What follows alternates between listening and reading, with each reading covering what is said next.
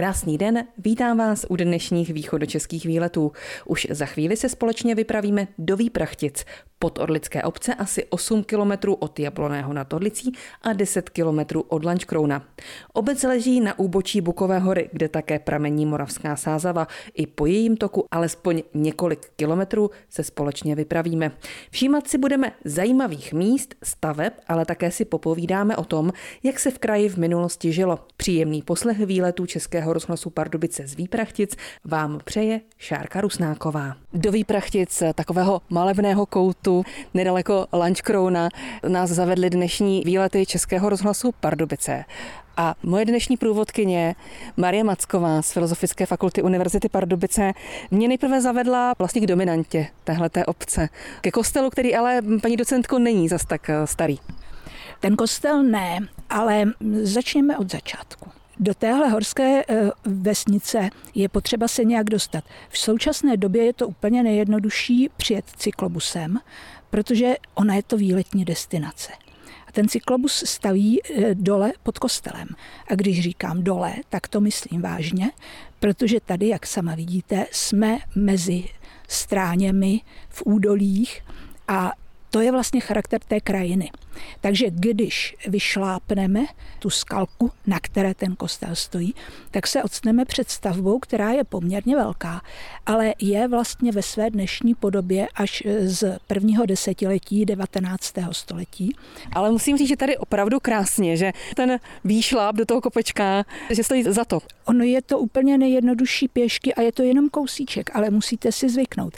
Tady horálky říkali, a ten kopec se nesešlape a nesešlape tehdy patron, což byl v dané době kníže Lichtenstein, eh, jako vykonavatel patronátního práva, souhlasil se stavbou nového kostela, protože ten starý jednak byl menší, což potvrzují eh, v současné době archeologové, a jednak byl poměrně sešlý a bylo asi výhodnější skutečně investovat do nové stavby, která konec konců byla i reprezentací pro samotného knížete nově vzniklý kostel vznikl jako větší, ne tak úplně zdobný, což odpovídalo té době, kdy se stavěl, tedy počátku 19. století, ale v každém případě naplňoval potřebu hlavně prostoru, protože ta vesnice, která má dneska něco mezi 900 a 1000 obyvatel, tak ta tehdy měla více než 2,5 tisíce obyvatel, takže ono bylo potřeba ty lidi prostě někam v tom kostele umístit.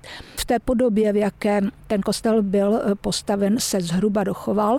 Říkám zhruba, protože samozřejmě střecha je hlavně jiná. Ta totiž byla ještě i na té novostavbě Šindelová.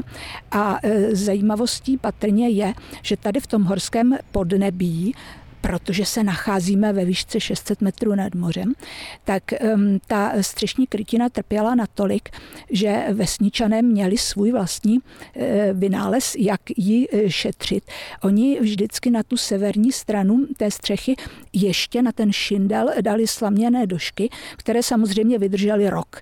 Po zimě je uh, schrabali, vyměnili novou slámu, ale tím chránili ten šindel. Což konec konců musela ta lichtenštejnská kancelář řešit řešit také, protože to byla investice do kostela. Kostel je dominantou eh, celé vesnice, i když ta vesnice se táhne ještě dál výš eh, těm, eh, řekla bych, kopcům na obzoru, ale kostel je zdaleka viditelný, což bylo podstatné. Jsou na něm do dneška hodiny, které byly také podstatné v okamžiku, kdy se člověk začal řídit jiným časem, než jaké udávalo slunce.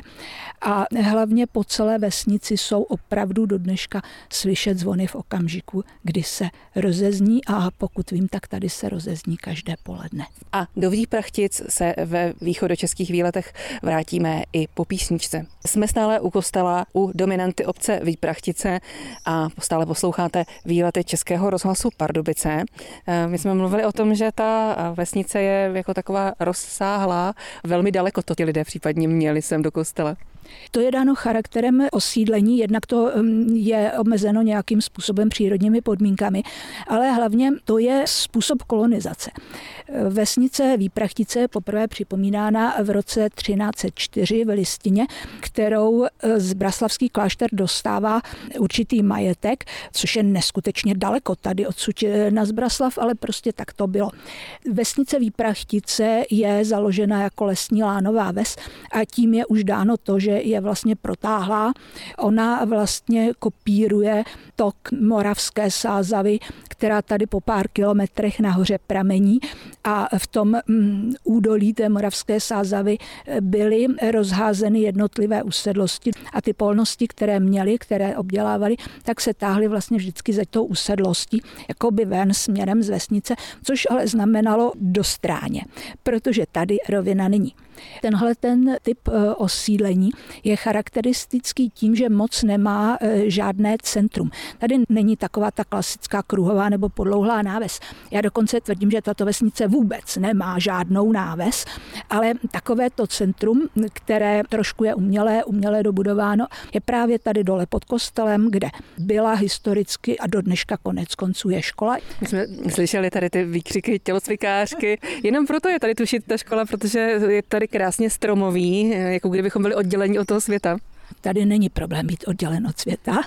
Ano, ale ta škola je jedním z těch center té vesnice a tady je to opravdu kumulováno, čili to duchovní centrum v podobě kostela, ta škola, která je tady mimochodem velmi, velmi stará jako instituce, myslím, budovy se měnily.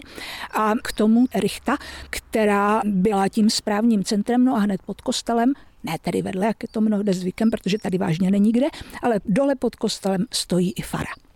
Vy jste mluvila o počtu obyvatel, který tady byl při vzniku kostela, to znamená 2000, v současnosti 900. Ten úbytek je eh, způsoben čím? Je to dáno změnou životního stylu. My jsme sice relativně blízko hranice, ale téhle té obce se netýkal ani poválečný odsun obyvatel, protože to byla česká vesnice, byť tedy za druhé světové války patřila do říšské župy Sudety, čili do toho odstoupeného území, nebyla v protektorátě, ale byla to česká vesnice a zůstala českou vesnicí.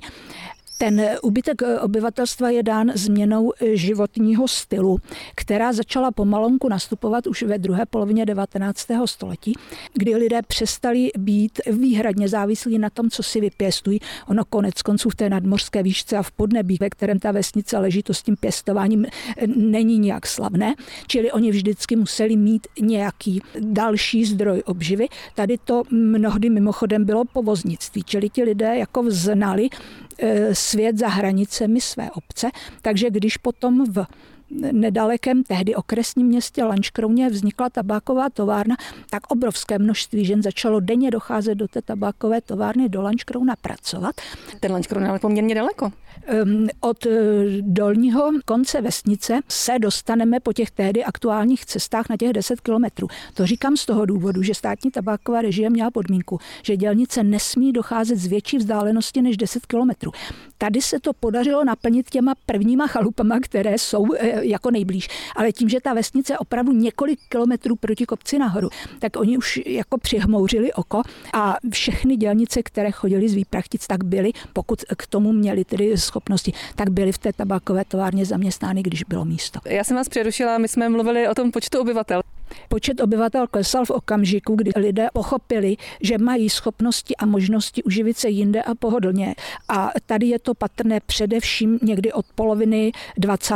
století, kdy už je předpisy nevázaly na to, že musí zůstat na té půdě a mohli odejít, tak ta vesnice postupně jí počet obyvatel klesá. A do Výprachtic se ve výletech Českého rozhlasu Pardubice vrátíme i za chvíli. Hodně dlouhá vesnice jsou Výprachtice, kam jsme zamířili z dnešní dnešními východočeskými výlety Českého rozhlasu Pardubice. Mou průvodkyní je stále Marie Macková z Filozofické fakulty Univerzity Pardubice. My jsme si říkali, paní docentko, že bychom si řekli něco více o tomto kraji. Kromě toho tedy, že tady nedaleko, až tedy v 19. století, vystavili tabákovou továrnu, což bylo místo obživy řady především žen, tak čím se tady ti lidé eh, živili do té doby? Na začátku té dlouhé obce byla tam tírna, no, na to jste mě upozorňovala, takže len.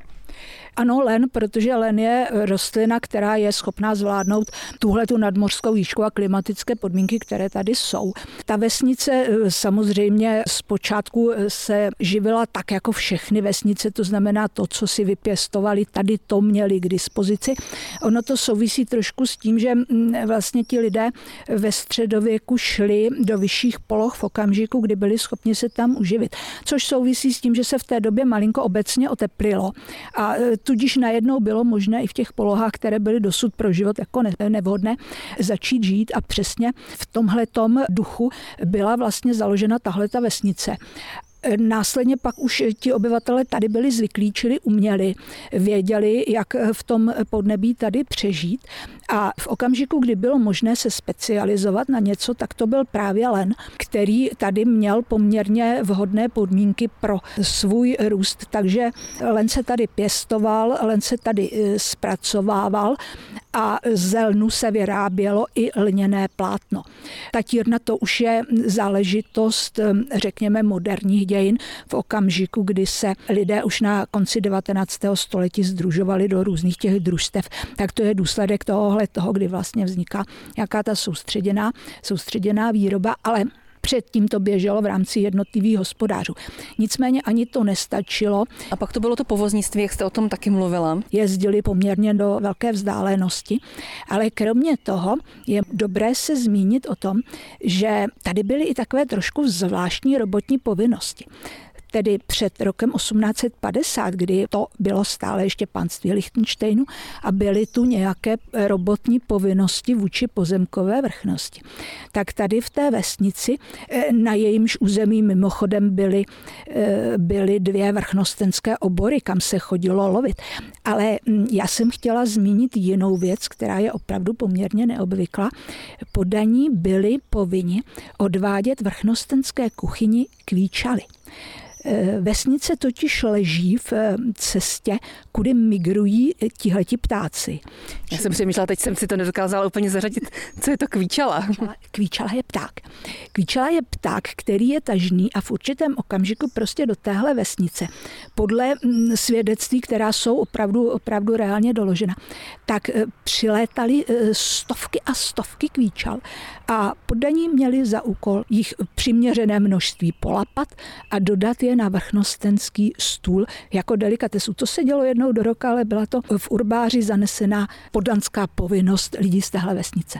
Jinak samozřejmě ty poddanské povinnosti, které tu byly, tak vycházely z toho, že ta vesnice obecně nebyla příliš bohatá, ale lidé to tady uměli s koňmi, uměli jezdit s povozy, takže převážně tohle to bylo od vrchnosti eh, vyžadováno. No a v okamžiku, kdy se objevil průmysl, který se ale ze začátku objevoval jako jinde, ne v téhle vesnici přímo, no tak začali lidé buď odcházet, anebo alespoň docházet do nějakého toho průmyslu, čímž tedy první byla ta již zmiňovaná tabáková továrna.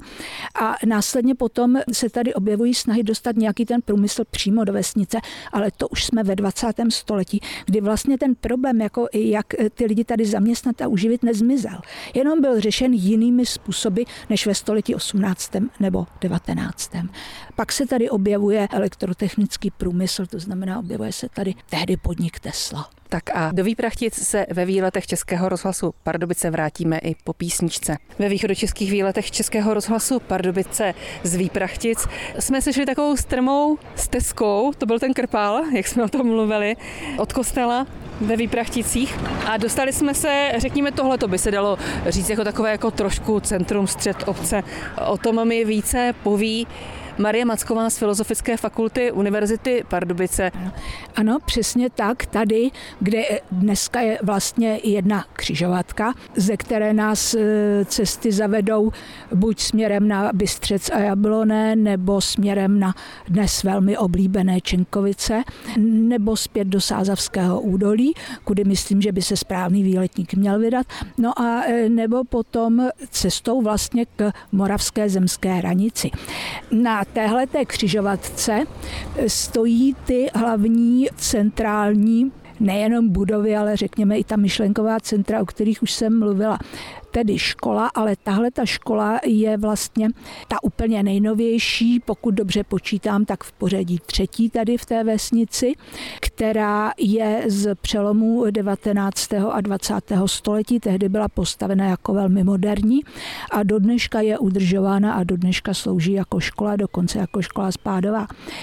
Tady, kde je budova, která připomíná hasičskou zbrojnici, není to už ta současná. A já jsem si říkala právě, co to je. Je tady nějaká stará budova, garáž mi se trošku připomíná. Je to stará hasičská zbrojnice, ale současní dobrovolní hasiči mají, mají jinou, která je postavena ve druhé polovině 20. století a následně opravená, takže nesporně jim slouží lépe. Konec konců tahle ta stojí, tak proč ji dál nevyužívat. Ale v těch místech, nebo respektive těsně vedle ní vlastně stávala ta předcházející školní budova, postavená opět knížaty Lichtensteiny, protože oni to měli za povinnost. Takže to centrum z hlediska školy je vlastně eh, naprosto klasické. No a kromě toho, co eh, nás tady zaujme, je takový eh, poměrně velký pomník. Protože je to centrum obce, tak je to pomník padlým v první světové válce a obětí druhé světové války.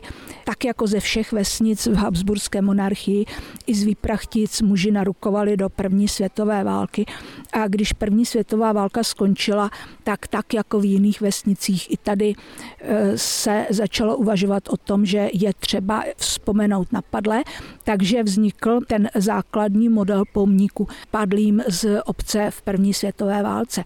No a následně, když se přehnala druhá světová válka, tak tady to bylo komplikovanější. Vesnice patřila do území, které bylo po Mnichovu odstoupeno eh, nacistickému Německu, tvořilo součást eh, říšské župy Sudety. Byl tady patrný odpor vůči nacistům, ale soustředoval se jednak na jednotlivce, kteří následně potom někteří z nich se zapojili do partizánského hnutí, které šlo až na Jeseníky, na Jesenicko ale eh, hlavně tu bylo pár jednotlivců, kteří se skutečně nacistům postavili aktivně a ty potom skončili tak, jak to bylo v té době obvykle v některém z lágrů.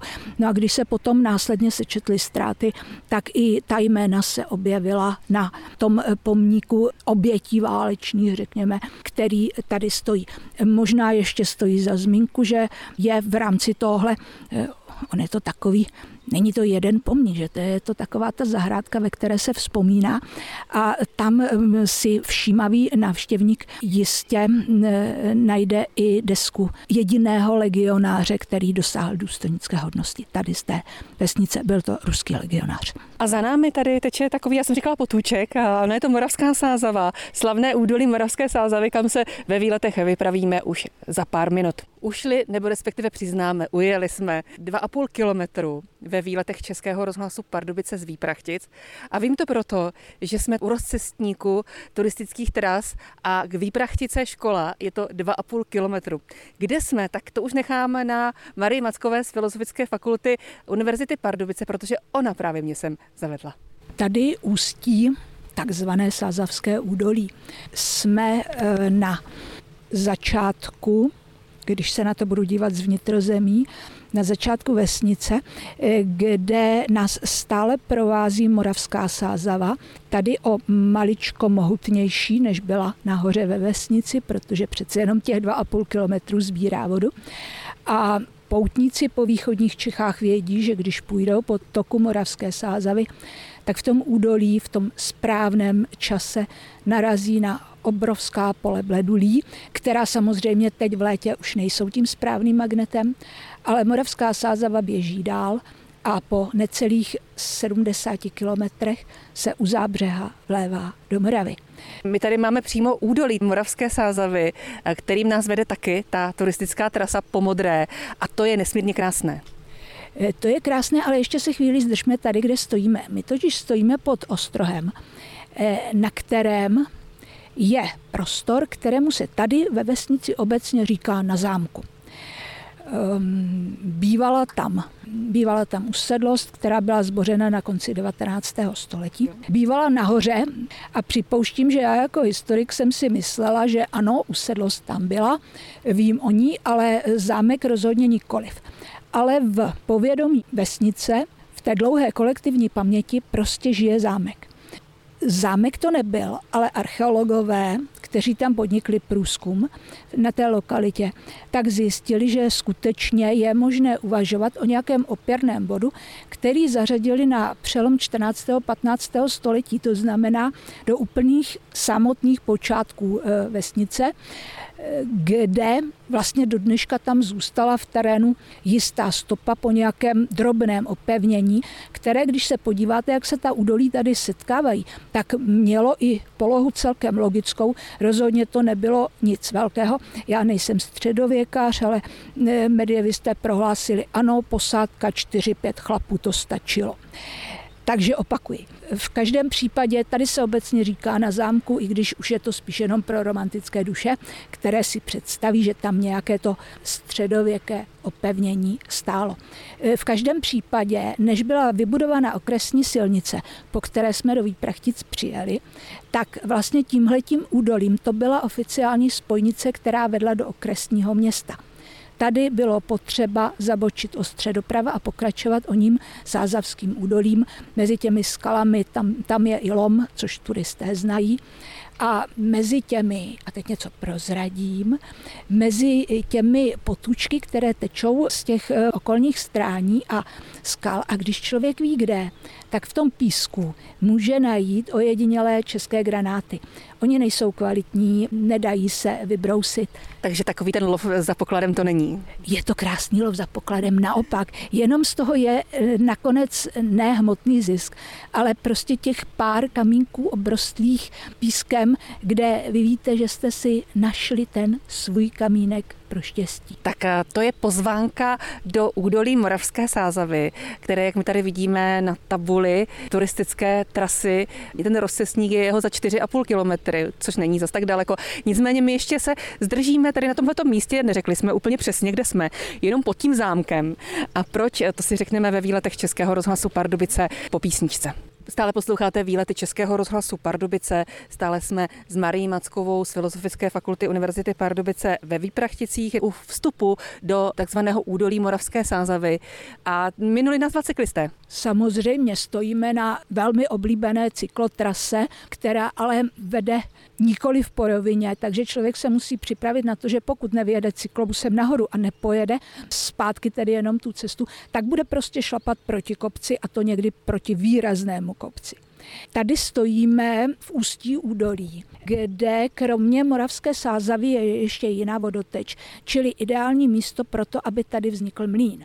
Vznikl tady mlín, Možná bych ještě měla zmínit to, že ty krásné stráně, které jsou dneska porostlé lesem, lesem nesežraným kůrovcem, tak to je vlastně bývalá vrchnostenská obora, čili tady to bylo místo speciálně pro lesní zvěř a vrchnost, pokud chtěla, jezdila sem lovit. Ona sem fakticky jezdila lovit málo, ale na druhou stranu bylo výhodné nějakým způsobem s tou zvěří, která tady v těch lesích žila, obchodovat a podobně. Vy jste mluvila o tom mlíně neboli pila. Tady je to známé místo, že se tady nachází právě ta výprachtická pila, bývalý mlín. Ano, dneska je to firma, ale slavná éra tohohle místa je z období, kdy to byl mlín. A patrně nejznámější část historie toho mlína patří až do období druhé světové války.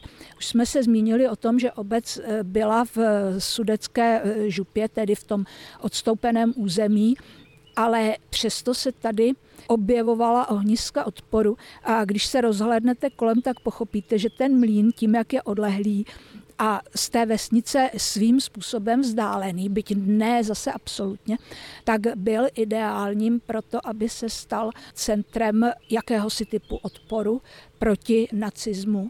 Kam vy byste pozvala ještě z těch výprachtic? Úplně kamkoliv, ale doporučuji jednu věc, nedělejte to tak jako my, nejezděte autem. Buď to přijeďte na kole, a nebo přijeďte autobusem, nechte se vyvést ještě nad kostel tam, kde jsme my začínali, tam je ještě pár zastávek, až se dostanete na takzvanou převáž, což je opravdu hřeben, ze kterého je jednak nádherný výhled do okolí. A hlavně pak můžete jít a jít a jít pořád z kopce. Takže to není ani fyzicky náročné, ale jdete nádhernou, čistou krajinou, která zná zásahy lidí. Není to pustá divočina, ale je to takový ten hezký příklad té české kulturní krajiny, ve které žijou lidi. Žijou tady a teď se svými omily vůči krajině a se svými kladnými zásahy vůči krajině. A najednou zjistíte, že právě v téhle vsi je opravdu krásně. Když tou vesnicí půjdete a dojdete až do údolí a nezastavíte se u Hrabáčkova mlína a půjdete dál a dál tím krásným údolím, tak dojdete zase až do okresního, dnes už ne, dříve okresního města Lančkrouna. Zase mezi lidi. Tak to byla opravdu lákavá pozvánka do Výprachtic, do místa, kterému patřily dnešní výlety Českého rozhlasu Pardubice, které pro vás připravila Šárka Rusnáková.